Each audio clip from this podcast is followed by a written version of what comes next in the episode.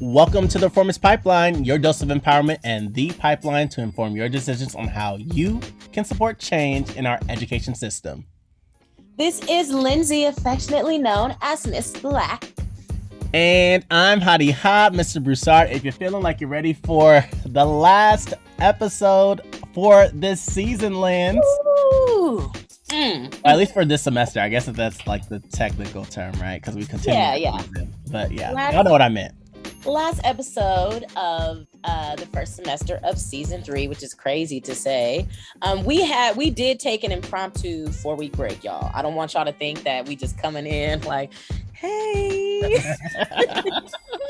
a, a lot of stuff occurred. Like life really does just happen, and Mm. it for me, I've had to work through the guilt and shame that like I put on myself for like saying I'm we gonna drop every two weeks or saying we're gonna be active on social Mhm, media and like acknowledge that life happens. Good things happen, anxiety inducing things happen, Period. you know, and everything in between. But we are back and we're actually stronger than ever. Period. Uh,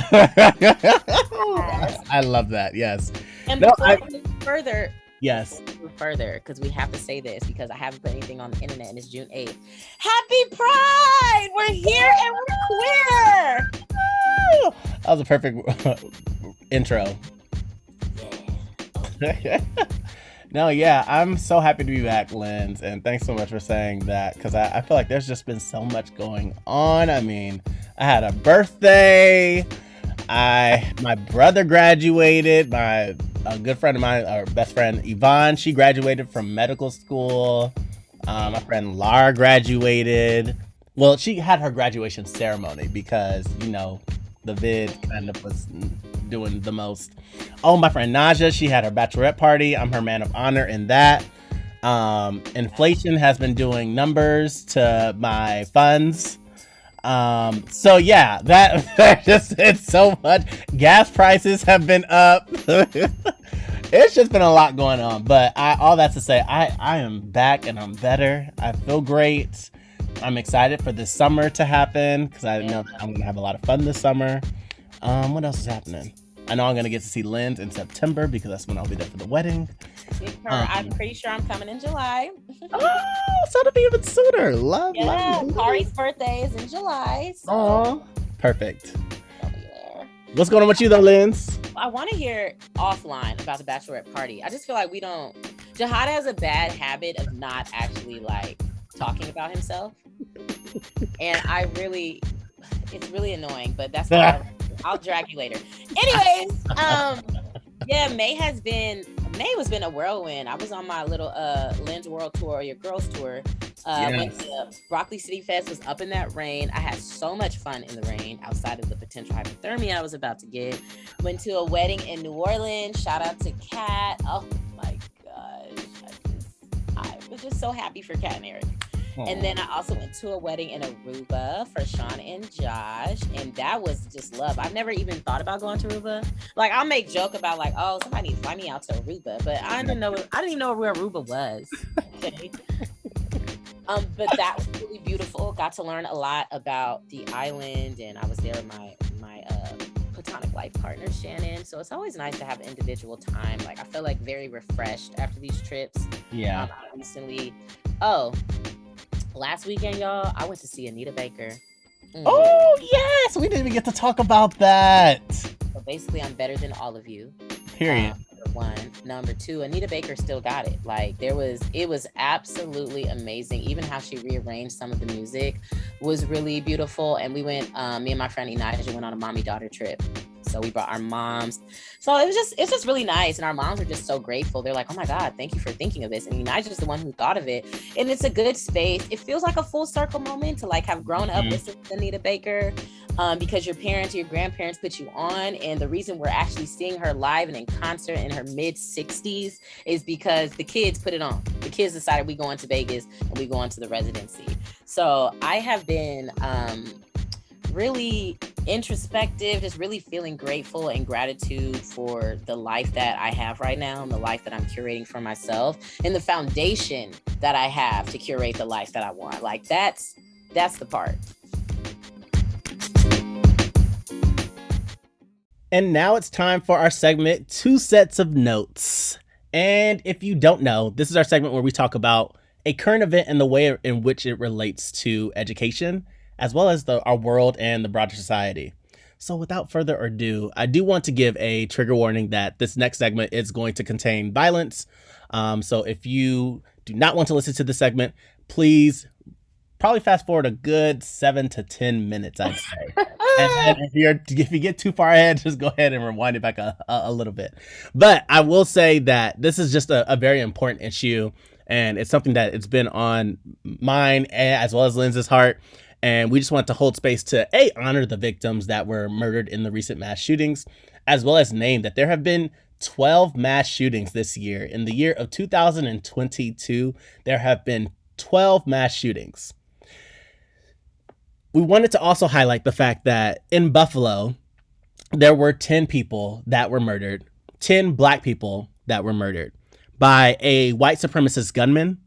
And the reason why I'm uplifting this message is because of the fact that a all, all mass shootings from my perspective are preventable but the reason why i'm calling this out is the fact that there was a tip that was raised to law enforcement I want to say the pri- it last year sometime to kind of let them know that there this person who ended up carrying out this act in Buffalo was considering doing a similar attack on a school.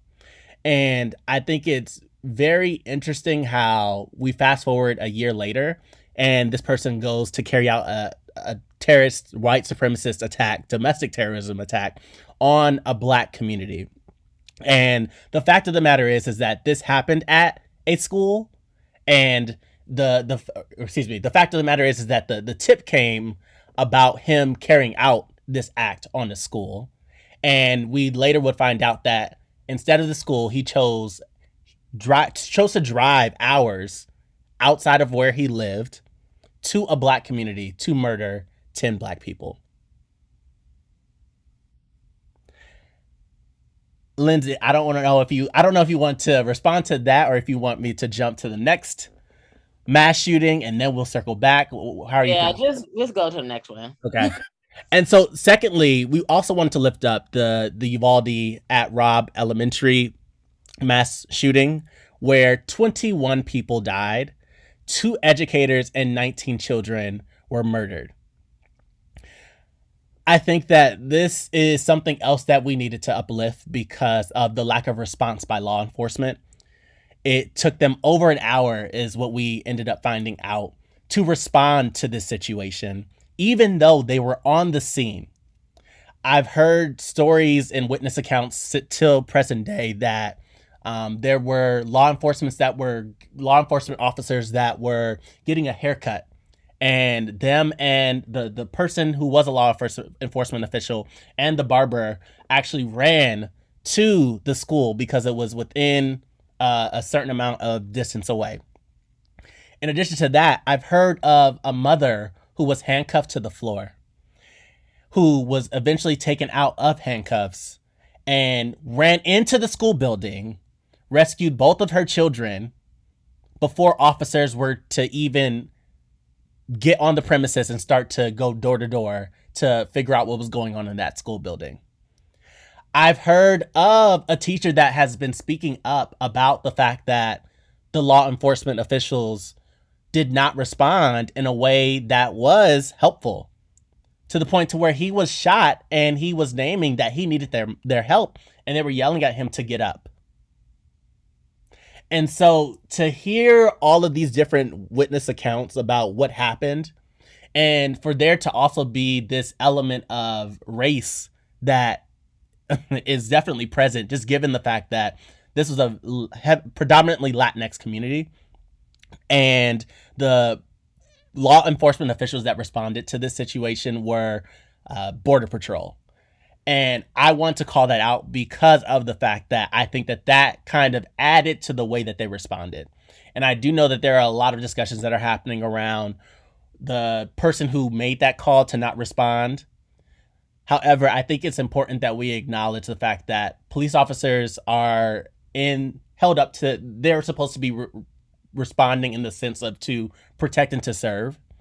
And from my perspective, as a, a former educator, when you are in a fight and flight type of situation with your students, you go into a protection. You go into being the provider because that is consistently how you are that's that that's what you are held up to. And so to hear that law enforcement officials made the choice not to respond to a school building regardless of what someone was telling them, I can tell you time and time again, I've always done what's best for students regardless of what someone regardless of what the the senior person was telling me. And so we can I don't know which one you to respond to first, Lens, but that has been weighing on me heavily. And I think we can get into the solutions later, but I do want to hold space to talk about the situation. It's crazy because I didn't want to respond to the first one, and now I really don't want to respond to any of them because I have actively chosen not to know any more information about these things unless it pop a little, you know, the headline on CNN will pop up on my phone. So some of this, the the gist is not new, but some of the specifics are new because my mama definitely gonna be the mama that's going into the building. Um, and so is Ingrid. Period. Okay. Period. She's getting Jihad and Hassan, and yep. she's gone. That part. Um, I'm I think a lot of things are coming up for me in my mind. Like one, the whole people like defunding the police and people that don't understand the reasoning behind defunding the police. And I do hope that this can move like uh, the needle for some of those people that are still like, no, I'm too scared to not have police have all this money because people we want to abolish them, but the people that are like running for p- positions in office or like city council or, or whatever, um, especially here in LA, um, they're pushing the defund the police because this is what this is where your money is going to, guys. This is what they're saying. They're saying that your money is going to people that are so married to a system that their humanitarian part in their brain isn't triggered to go in and help and figure out what's best. Like that's what you do. You do, you're supposed to do it on the job. Like you no one can prep you for any of this. Okay? There's not enough prep in the world. Um I have mentioned about uh the what's the damn thing called? The uh why am I blanking? Not the earthquake. Shooter, active shooter training. Whoa. Yes. Go ahead. Oh, y'all see, I'm from California talking about earthquakes. Um, but the active shooter training that I've had to go through, and we only went through hmm. one. That was after I can't remember. Was it after I don't know when it was.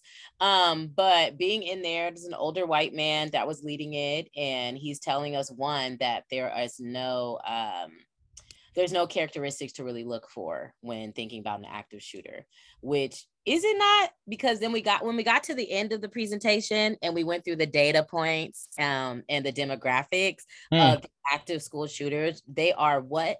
What, what did you say? primarily white men. Okay. Mm. Let's be very specific. Like, sure, we can talk about the one offs that are not, but that's right. what it is. Um, and no women at up to that point. Up to that point, there were no women. Um, so it's one interesting how everybody's a suspect. No, everybody's not a suspect here. Like we really have to really boil it down. Like y'all do that with every other piece of data to figure out how it um, influences what we're doing.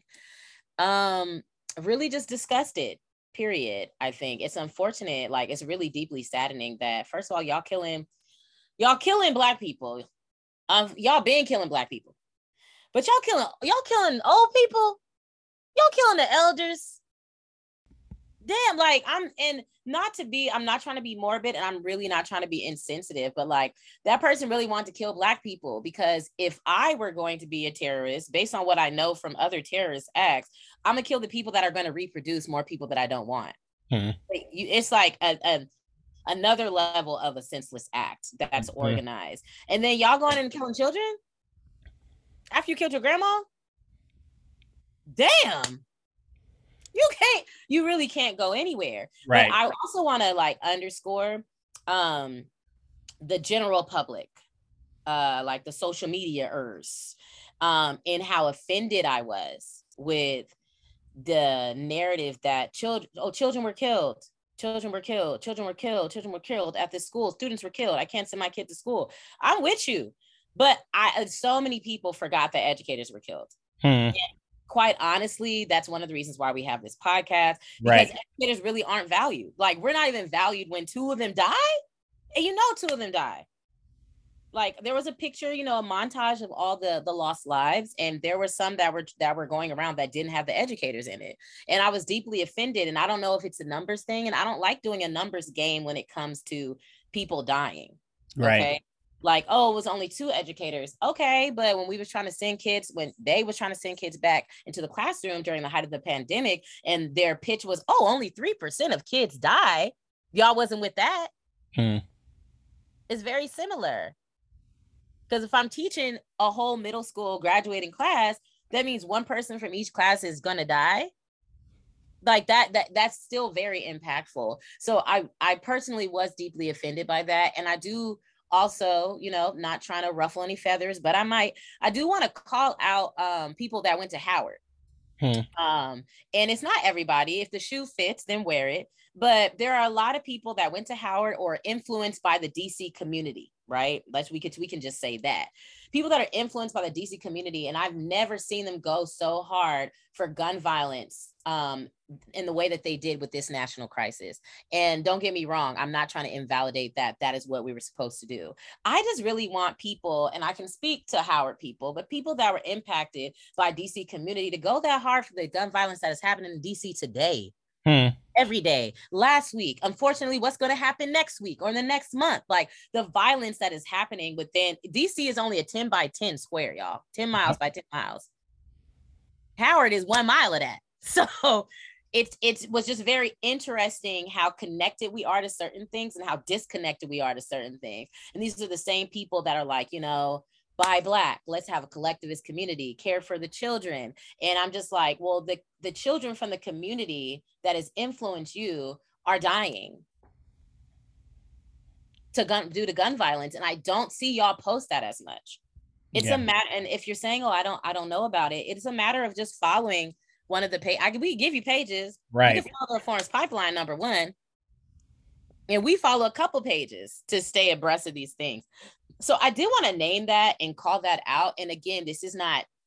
It's not really. It might be shade to some people, but it's not like true shade. Like I don't want it to be an either or thing, but Mhm. we cannot decide what are what are your values? What are you rooted in? Because you cannot decide that this is important because I keep seeing it on social media because there was a time where black people were being killed. Well honestly still we're still in that time where black people are being killed by police officers and it wasn't on tv but we all knew that it was happening. We come from a history of people where our problems and our issues are not on the forefront of people's minds but we always knew and we always held it down. And i do feel like in this situation we're getting a little away from that. And i hope that this in like this all of these mass shootings and that sounds disgusting to say out of my mouth. Ill but i do hope that all these mass shootings are influencing people and specific niche groups of people to come together and agree that there are certain ideas that might seem taboo that can actually push us towards a more successful community nationwide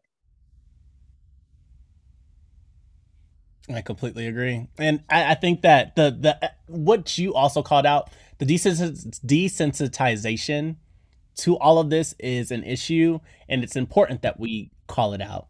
I remember I was having a conversation with uh, someone around just things that we even say around, and I, I remember I said, and she is a uh, gun violence prevention facilitator, and essentially she was telling I had said something around like, "Oh, uh, I'm gonna let me shoot you this email," and she definitely called me out. And it's like, god damn it jihad right, and it's like those are the things that we have to. We are so desensitized to the little things that we don't even think much of it. However, that carries with students who have to live with the fact that gun violence is happening in their neighborhood in their community or the fact that it happens and it goes unaddressed or it's not discussed. And so that's the reason why, like, I completely agree with you, Lens, is like, yes, this gun violence situation and these mass shootings are happening in America. It's also important for us to think about what's happening in our own backyards. And I think that that needs to be another discussion. And uh, so I, I think this is a, a good portion to kind of make the segue to solutions. I, I really genuinely feel as if the first thing that we need to do is acknowledge that gun violence as well as mass shootings are a problem. We cannot continue this narrative around uh, allowing AR 15s because people need to hunt. You don't need, I heard a senator yesterday name that the reason as to why they use AR 15s where he's from is to hunt prairie, prairie dogs. I will be the first, I've never hunted a day in my life. I'm going to go out on, on a, a whim and say that I don't believe that shooting a prairie dog with an AR-15 it's uh, it doesn't sound like that's going to make the best use of your time. And so it's just like common sense things that make it, it, it's literally like or to the case of maybe we should actually have a test for people to take and that's mandated federally across all states before people are able to purchase weapons or before people are able to carry weapons and it's something that's universal across the board. Or maybe there should even be a background check system that everyone has access to so that it's not one state is working off of one way and another state is walk, working on a completely different system. So it's like these things are for folks to really toot the fact that we need to be we need to have uh, the right to bear arms Yes, we do. And you need to be talking about regulations that make sense so that we can prevent this public health crisis that is extremely preventable, but we're not doing enough to prevent it. Ooh, child, you said a lot. you said a lot of things. First of all, I'm not anti-hunting. Um, I don't know what other what what else people would do in the South. Sorry. well, I just used to uh I used to I was gonna say I used to date him. I used to talk to this dude. Mm-hmm. And South Carolina, and he talked about hunting a lot. And I just watched. I don't know if people watch uh Love on the Spectrum uh it's it's now based in united states. Uh you might actually like jihad. It's about like following um a group of people that are diagnosed with autism or that are on the mm. spectrum um and their love and dating and one woman is in north carolina and she is on the apps and she's just like every time she she swipes there's like men with large fish or dead deer or dead whatever. Um, and i think that that's it's funny to me but i will say that it you know, in my inclusive mindset. It's hard for me to be like, stop hunting when these are things that are deeply rooted in your culture. Right. Just how, mm-hmm. like, I mean, uh, my mom tells me I make false comparisons. I don't care. But like when people try to tell me to stop saying nigga or to stop calling things ghetto, um but these things are rooted in my culture and they have mm-hmm. a certain connotation and like we we can bond over these things and not necessarily bond maybe just like build a deeper understanding of something because we have a word that means something. So like it's hard for me to say y'all should stop hunting. Stop hunting pra- prairie dogs? I would need an explanation as to why the prairie dogs personally.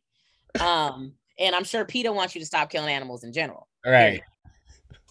Um i will say that we probably could definitely benefit from some federal gun laws, like just across the board. Um, because I'm also I want to also make it clear to everybody that I'm speaking from the perspective of somebody that holds a gun license. So I do have my CCW. Um, period. I'm registered, period. I'm registered in Iowa, which has reciprocity in a bunch of states, um, primarily in the states that I probably want to move to and raise a family with. And as a single black female, it's important for me to have my to have my gun license because I'm I'm gonna shoot somebody if they mess with me. Mm-hmm. But the other thing about shooting people when they're messing with you is that the laws differ. So, like California, I don't even know the gun, damn gun laws. Ain't no fucking reciprocity for California guns. Mm-hmm. But when I was in DC, if I were to get my DC license and I shot somebody because they entered my home, they have some like it's some nuanced like door policy. So like if I would be in my living room, I'm near my front door, but my kitchen is near my back door on the same floor, first floor if I shot a dude and killed him, I could still be responsible for the murder because he had an option of getting out of the back door.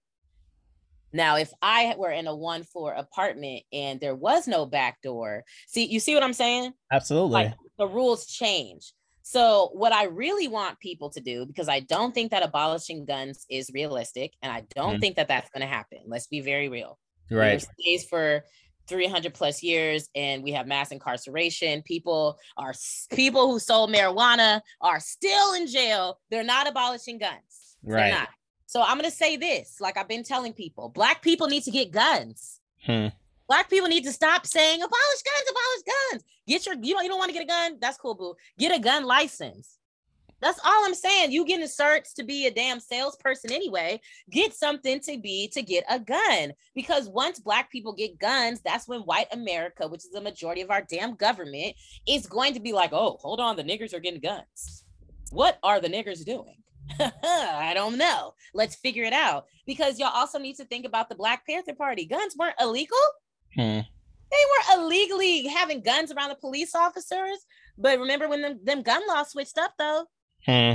Why? Because black people had guns and black people were trying to move with the guns. They weren't even trying to kill people, they were trying to protect people. So, like, it does bother me. I have a friend, um, and she was just like, you know, as a black woman, I don't feel like I don't want to get, I'm afraid to get a gun because I don't feel like my rights are gonna be like I'm gonna be protected if I get a gun, if I and if I shoot somebody. And I'm sitting here like, okay, bitch, but then you're gonna be dead. Worried about your rights. That's all I'm saying. I just feel like we can't it's hard to be like one of the first, or it's hard to be in a position where I'm like, oh, I'm gonna do it even though I'm scared for the people after me. Hmm. But you know what type, you know how I be rolling. I'm like, I have to put myself forward. I yeah. have to put myself in the mix because there's people after me that are gonna have it easier because I took the brunt of the issue. Mm-hmm. So again, I think black people need to get guns. I think that if you are somebody on the internet talking about regulate gun laws, you should know the gun laws in your state. And a lot of y'all do not know the gun laws in your state. Um, I'm happy to, there's an app on my phone actually. Let me find it. USCCA. USCCA. It's it's a black logo with like a yellow icon, looks like a shield. Mm-hmm. You can download that on your um, phone right now, and it actually gives you more information about the gun laws. I just want people to come from um, a informed space not informed because you went on the internet or you went to your your um, Ivy League group of friends and you guys sat in a circle and talked about how you feel about guns. No, I want you to actually come from a space where you can compare the laws so you can understand. A lot of people are only learning about the gun laws because of mass shootings, but they've been laws longer than we've had these mass shootings. So I understand that things become important when they become important to you, but take it a step further so that you can actually enter these conversations in an informed way. Because coming to say abolish guns, we need stricter gun laws. That's true, but the guns aren't really the problem. It's the people behind the guns. And I'm gonna I'm gonna stop there. and that's all we got for this segment. And I just want to really double stamp the fact that mass shootings in America, mass shootings in our communities are happening. And to Lenz's point, we need to be a lot more aware of the ways in which we can actually create change. One of those ways is definitely bearing arms. Another one of those ways is definitely being a lot more conscious of the fact that it's happening in your community and we need to be doing more about it. Yes. We are now moving into the last concept development of this semester of this season. Okay, let me be serious. if you're just joining us, um, because some of y'all are relatively new listeners after our uh, great resignation stories and why we decided to leave the classroom. Some of y'all just got here for that. Concept development is where we actually get into the meat of the episode, like the main topic. Um, and today we're really just closing out, rounding out the great resignation stories. And we really want to summarize what our thoughts are. We know we've evoked a lot of emotions. We've shared a lot of emotions. We've shared a lot of stories that a lot of people have never heard. And we kind of want to sum up the reason why we did it because people's perspectives on why we did it are changing. But I want you guys to hear it from us. Um, and we're going to take this in kind of like a, a three step process. We're going to talk about the the pre resignation. So we're going to talk about why somebody might think about wanting to leave. Like everybody's thought about wanting to leave the teaching field. It's okay. It's okay. It's a norm. We're going to talk about that and then we're going to move into the do's and don'ts, the questions you should ask, yourself um, during the actual resignation process. And then we'll also talk about the after and when you leave and what the next steps are. So it's going to be a mix of a review of the season. Um, but we wanted to the review to be intentional. And so we will be having some key takeaways, some key points and questions for people that are wondering if they should leave and at what and based on where you are. If you're wondering, if you've already decided, or if you're done. So we're going to get started with the pre, like the before you actually leave, right? When you're sitting there and you're thinking about it. Jihad actually had a really good um explanation. You like related it, maybe it's an analogy. You related it to double dutch. I want you to explain that. Yeah, so I remember when Linz and I were talking about this episode and thanks for like breaking it down into those three categories because it really is like that. I felt based off of our experiences, it was like the pre, the during, and the after. But the pre for me was kind of like, you know how back in the day, folks used to do the double dutch, and you know, used to be killing it. My mom was a double dutch queen. I used to love seeing my mom get out there and do the double dutch thing. But one thing about my mom, she would like have half of her body like positioned to where she was like facing one rope and she would have one foot that was in front of the other. And kind of as if you were like in a defensive stand, but to the side, like at like a slant. Mm-hmm. And and that's what I thought about when I when you think about this kind of the stages that you go through in thinking about quitting. It's like you got one foot in and one foot out. And and I think that there's like this element in which you're like, uh, is it the right time? And you're just kind of sitting there waiting for the right time to go. And that right time, you may not feel like that right time is going to come, but you still are standing there in that position, just waiting for the rope to, to, to, to, to basically either go lower or go higher, whatever type of jump double dutcher you are. But that's the kind of the perfect analogy that I felt like I was experiencing. Um, just like not really knowing when it is going to be the right time. Mm-hmm. And for those that don't know how to double dutch, like me, really having like one foot in and one foot out. Like yeah. I don't know how to double dutch, but I know like you're bouncing back and forth to the mm-hmm. rhythm. And you're trying to like you're trying to get on rhythm. You might be on rhythm is the thing, but right. you're still not on rhythm to move to the next spot. And that's like the one foot, one foot, one foot in, one foot out type of thing. And I wanted to take this time to highlight um, our episode where we jigsaw the different teacher experiences for people, teachers that have left. But there was a teacher that was actually still in um, in the field, in the classroom, uh, Darren. And I might butcher exactly what he said, and you should go back to that episode or follow us at the Reformist Pipeline. And there is a snippet of a very vital point um, that we have on Instagram as one of our uh, one of our videos. But he kind of talked about like just having to sit down and re-figure out what his purpose is or his mm-hmm. why, like rewire his why. And I think that it is important for us to know that we are forever evolving and we're forever changing and you are going to your 20s, you're in your 20s, you're in your 30s, you might be in your 40s, okay? And on average, you have about wherever you are, you have about 40 or 50 more years to live. That's four to five decades. Like for you to think that you've lived most of your life once, you haven't. And two, for you to think that you have found your purpose at 23 is not some, it's realistic for some, but for mm-hmm. some, it's not. And it's okay for you to shift.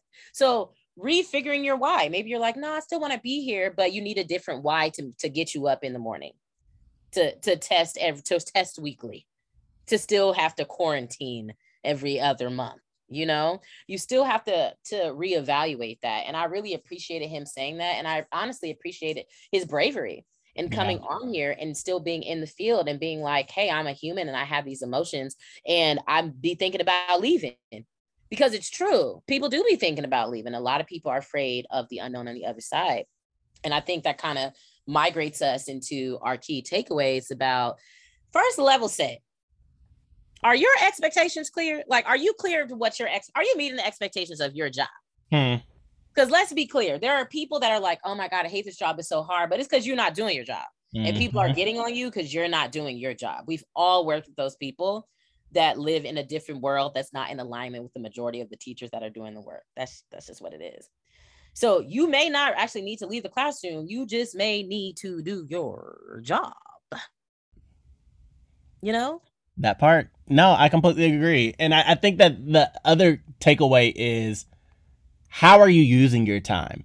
Like, are you the teacher that is being intentional during your planning period and you're actually taking that time to uh, plan either for the next day or are you kind of behind and you are planning for the next period during your planning period and not really haven't had the opportunity to really focus on time management, right? Like are there some skills that you need to be focusing on so that you can build out your build out if this is what you want to be doing if teaching is what you want to be doing how are you perfecting your craft how are you upskilling? Are you requesting for you to be sent to pds and they're denying it? And if they are denying it are you going on youtube and trying to figure out ways to still capitalize on skills that you can be using in the classroom?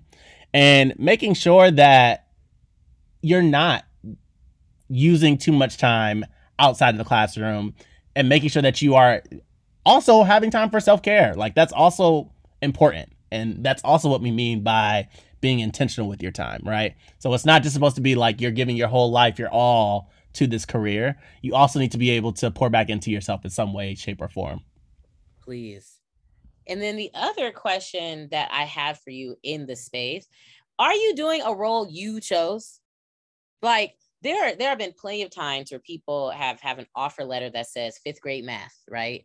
But you got moved to third grade literacy based on the need. And because you're in a position where you're just like you're disagreeable like sure i'll do it like oh that can't be that bad because it seems like you don't have a choice. That could also be a reason why you feel like you want to resign. Maybe it's not necessarily the content maybe it's sorry maybe it's not the actual teaching maybe it's the content maybe it's the grade because it's not what you signed up for. Like literally you signed an offer letter for one position and then they shifted it. That that happens. I don't know if that happens in the corporate world probably doesn't. But um so i think to sum this like pre double dutch, one foot in, one foot out, questions you should really be asking yourself before you decide that you're going to leave.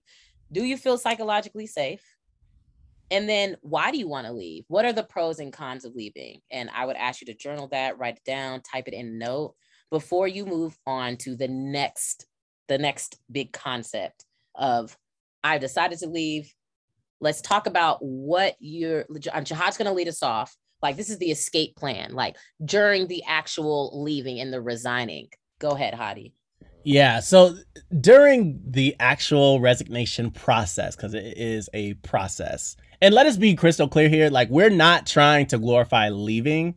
We are saying and trying to highlight the fact that it is a process. And as adults, we we oftentimes are afraid to dream and we begin to allow this thing called you know capitalism because that's what we're what keeps america churning to define our lives instead of allowing us to define it.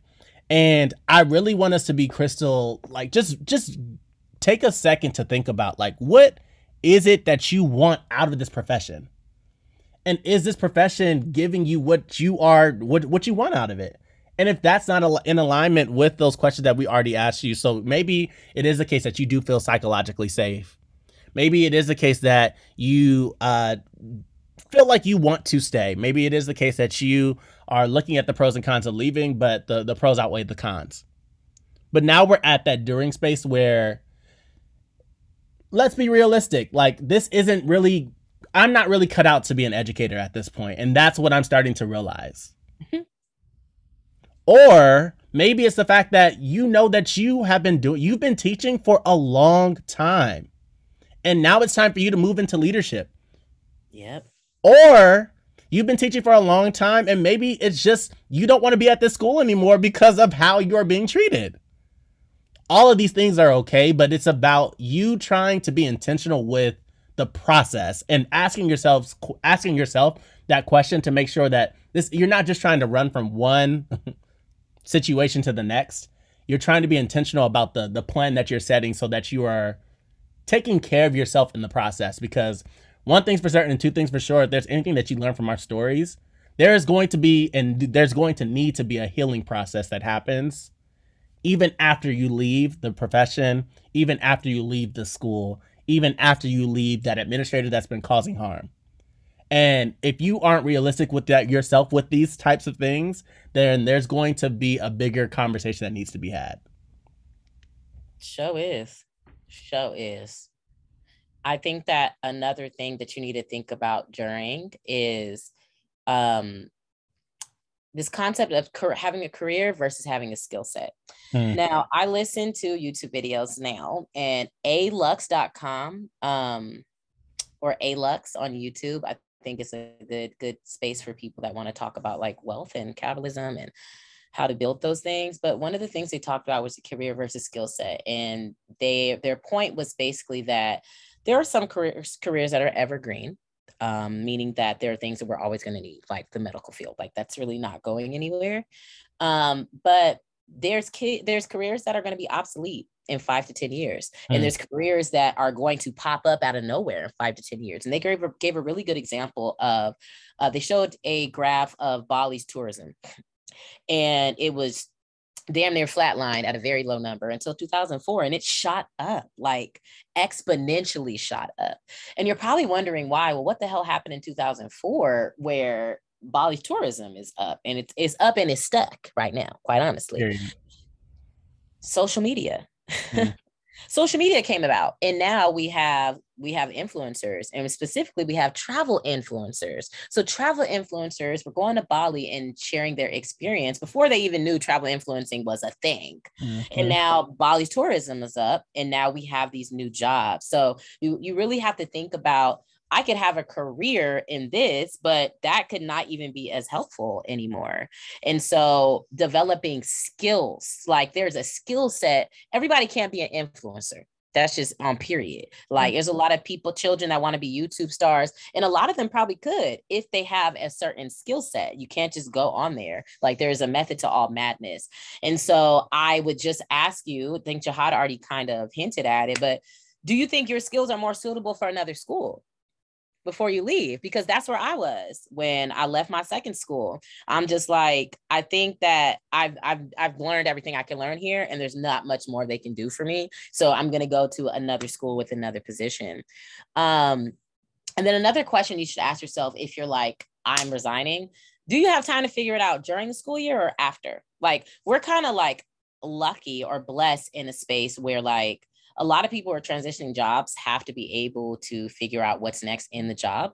You can do that in the job, or you can wait till the summer where you have some intensive like time to be like, okay, no, I'm no, I'm to be done. So I would just leave y'all with these questions that you probably should journal about if you are resigning. Do you have savings? you know do you have savings? How can you be intentional about your about your day to um, actually like look for jobs rebuild a resume? Um, i would also say make sure you're looking uh, for jobs on indeed or linkedin. Um, and i say that specifically because out of people that are non-educators y'all might be like of course we have a linkedin page. Of course you would go to linkedin first. But that's not the route for a lot of teachers like they are not pushing us to, they want us to dress business casual every day, but they don't push us to have a LinkedIn. Like there's mm-hmm. there's no reason to have a LinkedIn. So something that's like as small and like, well, duh. Like a lot of I know somebody who's literally a vice principal and now assistant principal at a charter school, and she didn't she hadn't updated her stuff for seven years. Hmm. Because she didn't need to not something you have to do. Um, I think like also thinking about who can help you with your resume like who can refer you. And resume help doesn't necessarily have to be somebody from that industry. It could be here, hey friend, here's a description, here's my resume. Do you think that they match? Like, do you think the cover letter is actually meeting the requirements? Um, and have you ever written a cover letter? Some people have not written a cover letter, but Google that, you know. And the real question, another question about money, right? We already talked about savings, and I asked that because do you have enough savings to not work for a certain amount of time? You need to identify that. Do you know when your benefits end? Hmm. Is it upon leaving at separation or is it at the end of the month? You know, you have to know like okay like me i left october 1st because i knew that my benefits will hold me out through october and then Jihad, you can take this last one because Jihad does have like a small story that he's hopefully willing to share about this next Absolutely. question. Absolutely. So there was a time in which I was teaching at a school and during that time, there is something um, you receive benefits, and I received a vesting schedule for my 401k. And essentially, if you don't know what a vesting schedule is, it's the amount of money that your employer gives towards your 401k based off of the amount of years that you have been there, years of service, essentially.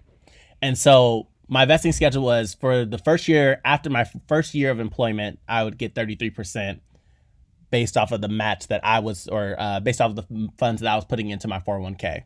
So let's say 3% of my salary, they would give me 33% up to 3%. And then after year two, they would give me 66% of 3% into my 401k. After year three, they would give me 100% um, up to 3% of my salary that I was contributing. So I found out after I put my resignation letter in that because I left prior to my hire date, that I was only going to get the 66% of what was vested into my 401k. And so that meant that additional 33% I was no longer going to be getting. And now it's gone because all because I left before my hire date. So like when Liz is talking about benefits, like she also means those benefits too. Like be very intentional. And it's not about it's about you walking out on the other end and getting everything that you are owed, right? Like I was owed that extra 33%. That is not something that I did not earn. I earned that. It's just the fact that based off of how benefits work, they were able to take that additional 33% back and give it to someone else or use it for well, I want to I want to dig deeper into that because awesome. it's not it's it's not that it's deeper than that. Mm-hmm. Based on how the the ca- the year calendar and the school calendar are, they hold you in yes. because they knew they yes. knew what they were doing. They some usually somebody's looking out. Like my mom was explaining that and other like companies will be like, "Hey, are you sure you want to leave right now because your benefits blah blah blah." I want to explain so people really understand. The school the full calendar year is January to December. So a lot of these companies work on like a calendar year or a year that is not adjacent or parallel to to the school year. Mm-hmm. The school year hire date like it's probably in July. Mm-hmm right? It depends on when you got there, right? School year hire date is in July, and then the school year ends in June, right? So the hire date is in July, July to July. But you start school in August and right. then you end in June. So for three years, Jihad worked from August to June, August to June, August to June, but his hire date was July to July. So you have to think about it this way. If the hire date he should have just waited until July 16th to say that he wasn't going, like that was going to be his end date because school year ending in June to July 16th, they're actually not missing out on any work. Like Jihad's not missing out on any work. There's nothing that anybody in um, the C suite needs to do for jihad, they can still look for somebody else. And it's unfortunate that as a company, and companies always say that they care for, for people and you care for students, that you wouldn't give the jihad the heads up, like, oh, hey, like the HR should have given you a heads up that, oh, your money's not going to vest you should stay until your money vests. You should change that date. I want to make that clear because the other myth that we know, Jihad, is that people think that teachers don't work. They're they're they're they don't work through the summer. We don't work through the summer, but we are like 12 month employees that work for 10 months. Because if we really were 10 month employees, they would have been able to give you your money at that point but because we're we're 12 month employees that only get paid for 10 months there's some com- that work for 10 months get paid for 10 get paid over the course of 10 months there's some confusion there. So you really missed out on retirement money. That part. And and i think that that even goes back to the point about capitalism because we know that schools are on a different schedule. So you imagine that if if folks actually cared about educators, they would put the schedule based off of a school year as opposed to the calendar year. Right. One more thing. Okay. Um, we are now going to move into our last subsection of you know our review and our experience of after leaving after you've already left so this is really about like us digging into um, our personal resignation stories and then ending with some more questions that people really should think about if they are already out of it or trying to look forward to being out of it. Um, not really sure how to start this, but I do want to start. I guess we should just start with some of the feedback that we got from people on the on the episodes. Um, I know that I got a a slew of text messages, and I think I'm using that word right because I've heard it used in the context. But when I looked up the denotative definition of slew, I'm like, that don't make sense. So if I'm wrong, just let me know. well, definitely let me know too, because I definitely use it like that too. That's like, what I'm saying. I'm gonna do some research. But anyways, um, I got a lot of text messages from people that worked at my first school that were there with me. And um, I think the general theme, well, people are very proud of me for telling my story. And a lot of people were like, I didn't know that was happening to you. And I was like, because you didn't ask. um, and granted, like, don't get me wrong, like, I'm not mad at anybody for not like inquiring um, anymore. I was uh, for some time because y'all knew that a lot of y'all knew the story or you knew y'all was in my business anyway. Y'all was in the drama with me and that man, and you was in the drama with, oh, these people are leaving. Y'all all knew, but didn't inquire. And that's fine. Um, but I was glad that I got I held on to that story for five years, y'all. Like that was like a very emotional release. I cried after I shared that because and I cried reading some people's messages because that's that shit was hard, bruh it was hard to go through and it was hard to actually say. And so I do appreciate the people that listened to it. I appreciate the people that shared. I appreciate the people that reached out. I appreciate the people that didn't reach out and you just thought about it. Um, I'm, I'm glad people are able to receive my truth. Um, and then there was a, I have a Aquarius friend and she works at a school in California and she was like, I've never felt so seen in my life and you really get it. Like I cried listening to your episode because I've experienced that. And honestly, she's experiencing some stuff that's worse than some of the stuff that I've shared in the episode, which is crazy. Mm-hmm. Um, and so that was just really powerful. And I just felt like I'm glad that we're doing this and we are still mission aligned. Like, because at the end of the day, um, when it's all said and done, our mission is to raise the voice of teachers and these are the stories like our stories that we shared are the stories that aren't being heard. And I want to make it very clear because I've been having this conversation. Me and Jihad are two different characters on this uh on this podcast. Jihad uh, was very first in general, Jihad is very clean cut. Okay. Jihad is about class um, jihad is expressive in a way that is palpable to across many cultures, many jobs, many ethnicities, right? That is that is jihad's demeanor at all times. Okay. Jihad is classy. I have the ability to be classy. On this podcast, though, I choose to be a little crassy. All right. I choose to show my ass a little bit because I don't want to be policed in how I say something, hmm. especially mm. if I'm sharing my truth. And I'm saying this because you can tell from Jihad's episodes and my episodes that we're very, very different. Um, and I come from an emotional space and I come from an expressive space. And I also come from a space that really wants to be more inclusive about how people communicate and how people receive communication because I don't think I should have to be politically correct all the time. Hmm. I don't think that I should have to operate under white supremacist tenets about what's palatable for the white girl to hear me say because this is my experience. Like, it's unfortunate that we actually used to work in an industry that's like, oh, we care about children. So you would let children throw desk in class and not really have any serious consequences because you want to get down to the reason why. You want to get down to the root, the feeling, where is this coming from? But as soon as I share my story, all you're able to hear hmm. is specific words. Hmm. That's what you're able to hear. You're not able to hear the racism. You're not able to hear the racial microaggressions, right? Um, and I'll we'll get to some reviews, but you're you're hearing the ego. You're not actually hearing that somebody yelled at me in a school building, that somebody made me cry in a school building, because that's that's the issues we're getting at. So I'm I'm glad that people are able to listen to this and have differing opinions. And in five to 10 years, the way that we shift, we are going to move to a space that is less politically correct and more let's talk about the content in the issues. Hmm. Because I, I just realized through conversations with people that, you know, we just have cultural differences. Things that I'm saying and, and how I've said it is received in the Black community as like, oh, I'm listening to what she said. Like I can ignore the, the fact that she said bitch or she said nigga.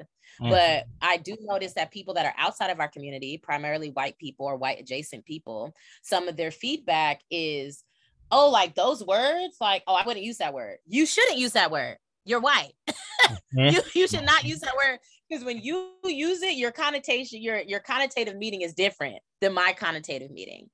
Um, and so I do hope that I'm not saying I want people to be at work saying bitch, fuck, damn, even though people do that shit already.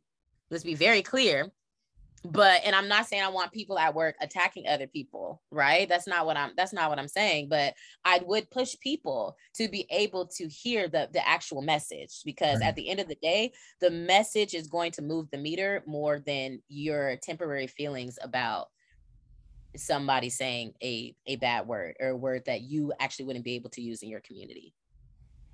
Yeah i completely and i think that the other element of all of this that I also felt is like I think that we've always been a platform in which we welcomed any and all opinions, any and all suggestions, and although we did receive folks who were like affirming us, I just want everybody to know like we've never been the type to be like, "Oh no, we don't want to speak to you. We don't want to hear your perspective of the situation or anything of that nature." Like I think that that was what was so captivating about this season was the fact that so many educators spoke to feeling heard by the stories that they that we've that we told so many educators feel as if they've been wronged in the classroom so many educators are constantly taken advantage of in the classroom under the guise that we're doing best for for for, for students Woo!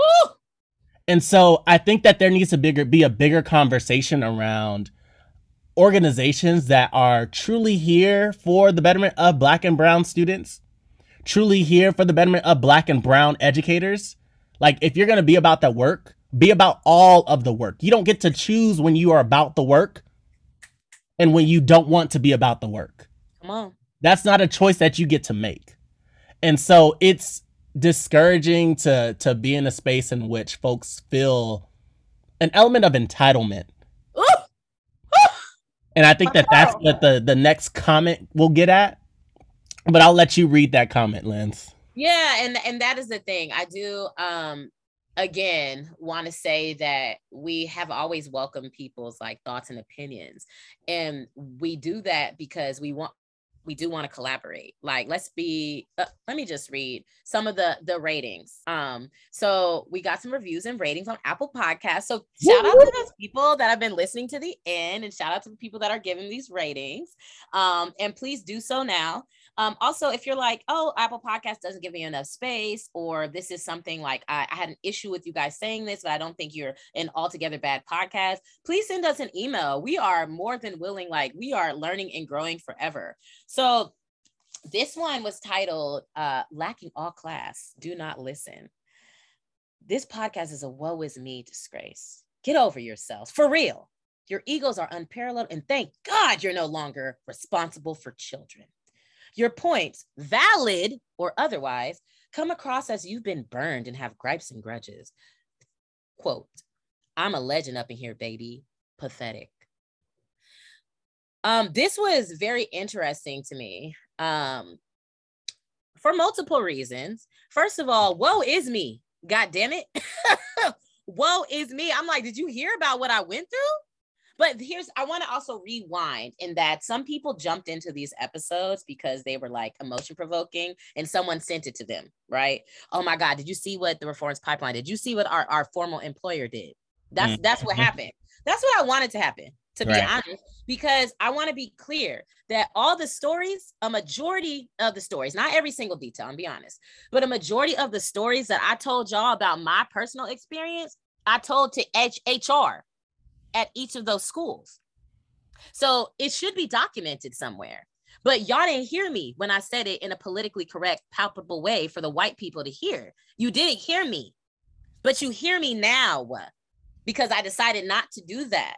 And unfortunately, I have always been of the belief, unfortunately for some, I've always been of the belief that you have to evoke an emotion for people to really try to make change. And so I, I already was emotional. It wasn't even about um, um, invoking other people's emotions and like intentionally doing that. I knew that was going to happen with my story.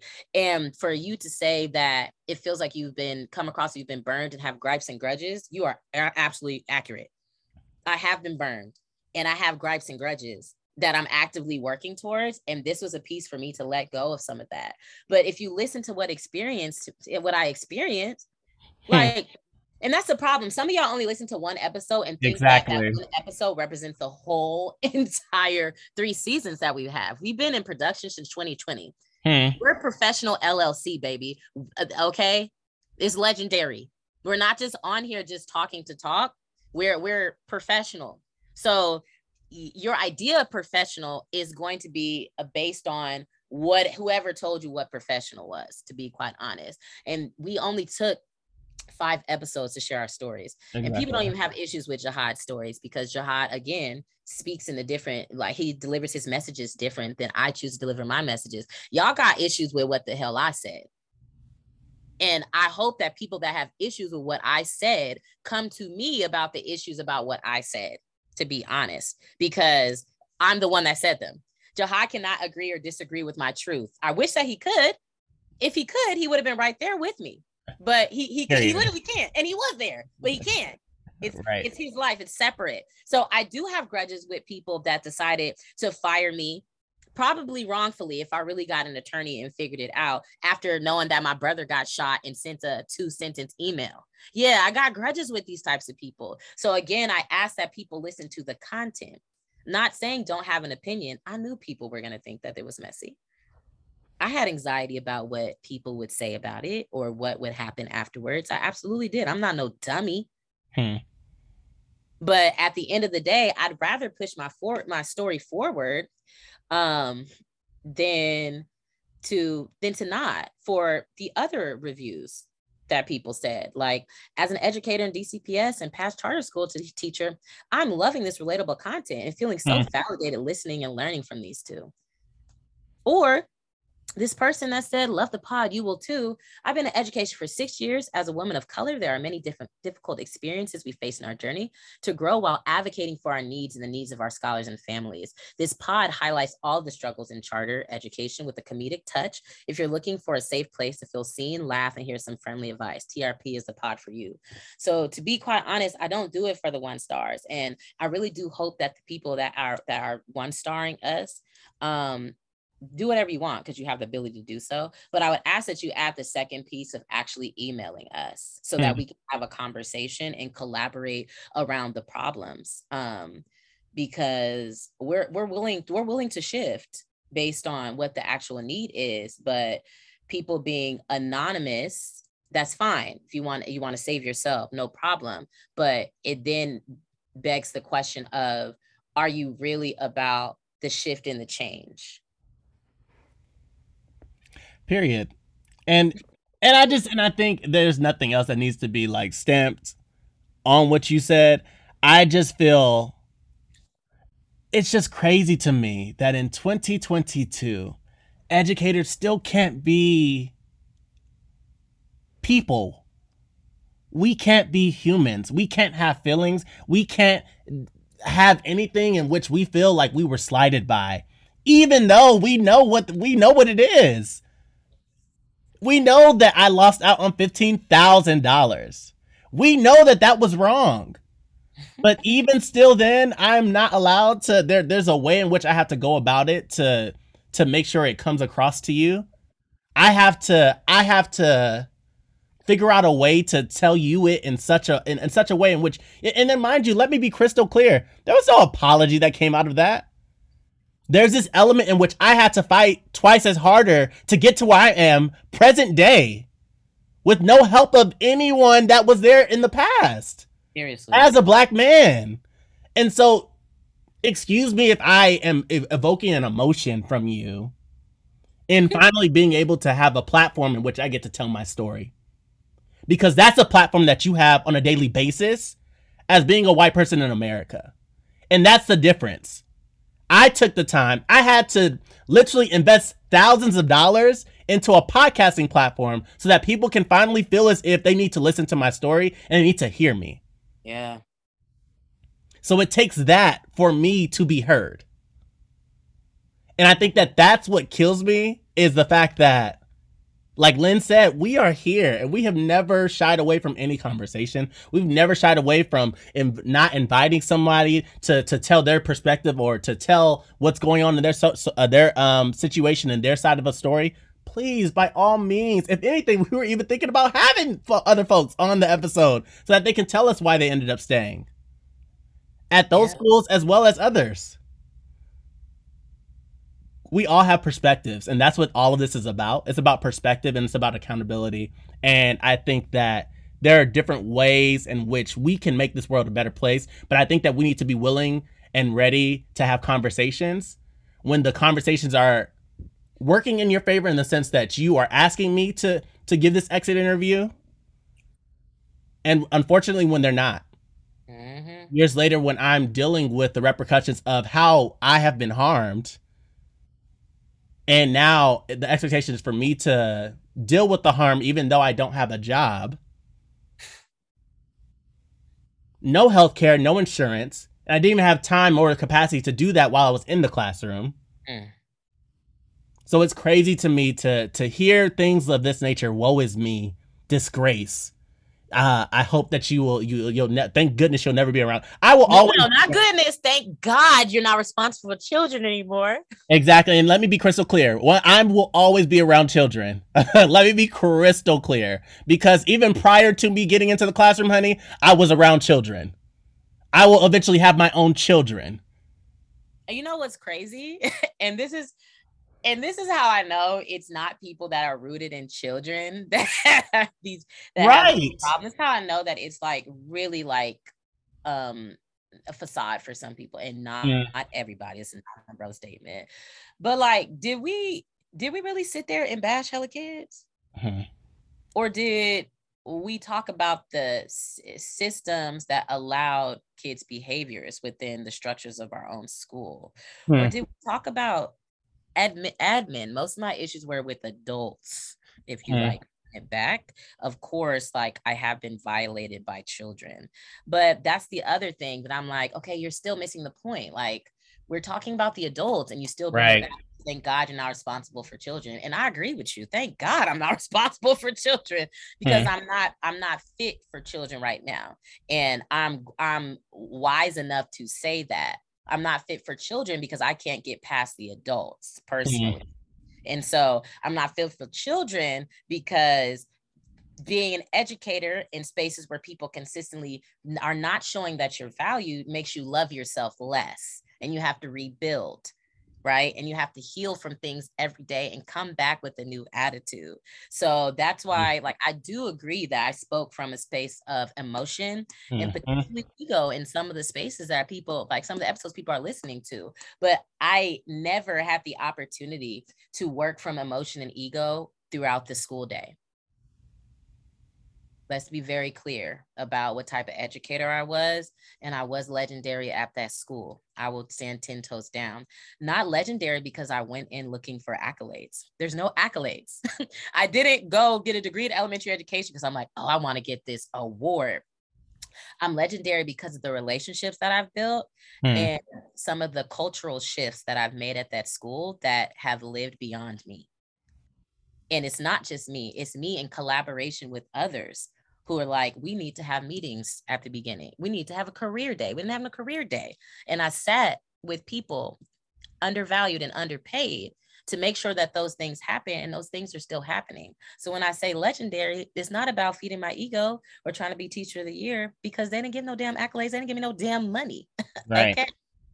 It's it's about the relationships that I still have with parents. Parents still sending me pictures and still telling me that, you know, I was a really great math teacher. I was the best math teacher the kid ever had. And if you know my story, if you actually listen back, I actually didn't, I went to college not knowing what I was going to do. And I came into teaching being ELA focused. So I had no desire to be the best best math teacher in the world. Hmm. So it's just it is this has been um very fulfilling in a way where I'm just like, you know, people really do have opinions about everything and you're entitled to your own, but I'm entitled to how I respond and how I process them. Um and again, if there's anything that people want to talk about, I would hope that people would reach out to our email. We're happy to collaborate, have a discussion, figure out what's best for both, as long as it's mission aligned. That part. And so, Linz, are you going back to the classroom? You know, I hate that question. That is my least favorite question that civilians are asking me. oh, but the kids need you. No, they don't. they do not need me, baby. I'm trying to tell you, they don't need me. I don't like being asked I'm going back to the classroom because hmm. people ask me that more than they ask me why I left. Hmm. Hmm. Hmm. Really need you. Oh, the kids in blah blah blah really need you. And no. No, that's it. I feel you. I feel yeah. you. Yeah, I think and this is something I know that we've talked about over the course of at least I know when I had first left the classroom, I know this is the first time I started telling you this because, I, as you know, there was a lot of healing that I needed to do because I became a person that I didn't even recognize. And I don't think that people are having those conversations. And so I think that we become different beings every time we leave a school. And the reason why I say that is, is that the jihad that I am today is completely different than jihad the first, the second, and the third year of being in the classroom. Mm. Mm-hmm. And I am better because of it. Yes. However, I just wonder and I wonder what what like what could have been different? Like had I been able to pour into myself, had I been able to heal from a lot of the traumas that were happening in the school building at no fault. At, like I had no fault in the situation. I am just trying to make the best of the situation that was being presented of me. Yeah. And I also think about like my family.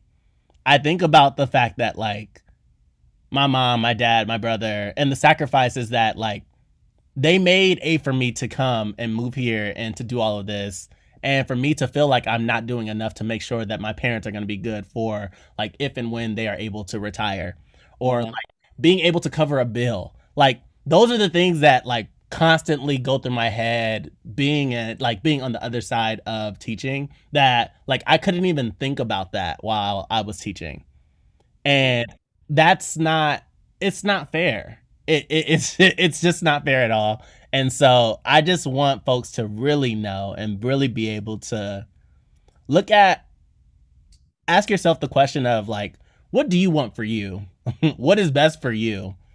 And to Lindsay's point earlier, like get that LinkedIn together. Always keep it together. Get that resume together. There are uh, organizations out there. There are some organizations will even do it for free. There are podcasts out there um, about educators teaching other educators how to leave uh, the classroom and to pivot to tech, or how to leave the classroom and to pivot to coding. I know that yep. that still is tech, but all that's to say. Exactly. All that to say, there are ways to get access to other opportunities that are out there. I would and agree. Whether or not that's you hitting us up, or I, I have a friend. She's still out of school. Her name's Diana, and she runs like a, a resume business, and she does coaching and all. Did I say she's in the classroom? She's a leader at a school. I want to say in New York. Um, but all that's to say, like she's she's doing it. She's killing the game even while still being in school. And I know that there's ways in which you can like really upskill your resume as an educator and make your things that you're doing in the classroom translatable to these corporate companies or nonprofit. Like whatever it is that you want, there are ways to pivot into it. Yes, I agree. Let us know if you need help. And then I would ask, and this goes for people that are resigning, that are not resigning, that are stay at home moms, that are at a job that they love. Just in general, like, what does your healing look like? You know, we're triggered. There's potential to be triggered every day. There's potential to have a traumatic experience every day, no matter like how small or how big. Um, what does that look like for you? And then recognize that no matter what that looks like for you and what no matter what your next steps are everybody's not going to understand why you did what you did but as long as you're rooted in why you and your why and you're rooted in your own core values, you know that you're in alignment with the life that you're creating for yourself.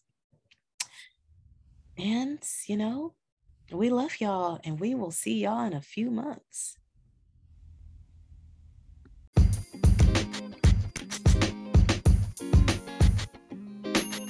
And now it's time for the call to action. The great resignation has officially hit our schools, and teachers are leaving at alarming rates due to stress, y'all. Kickin It With Ki is choosing to do more for our teachers.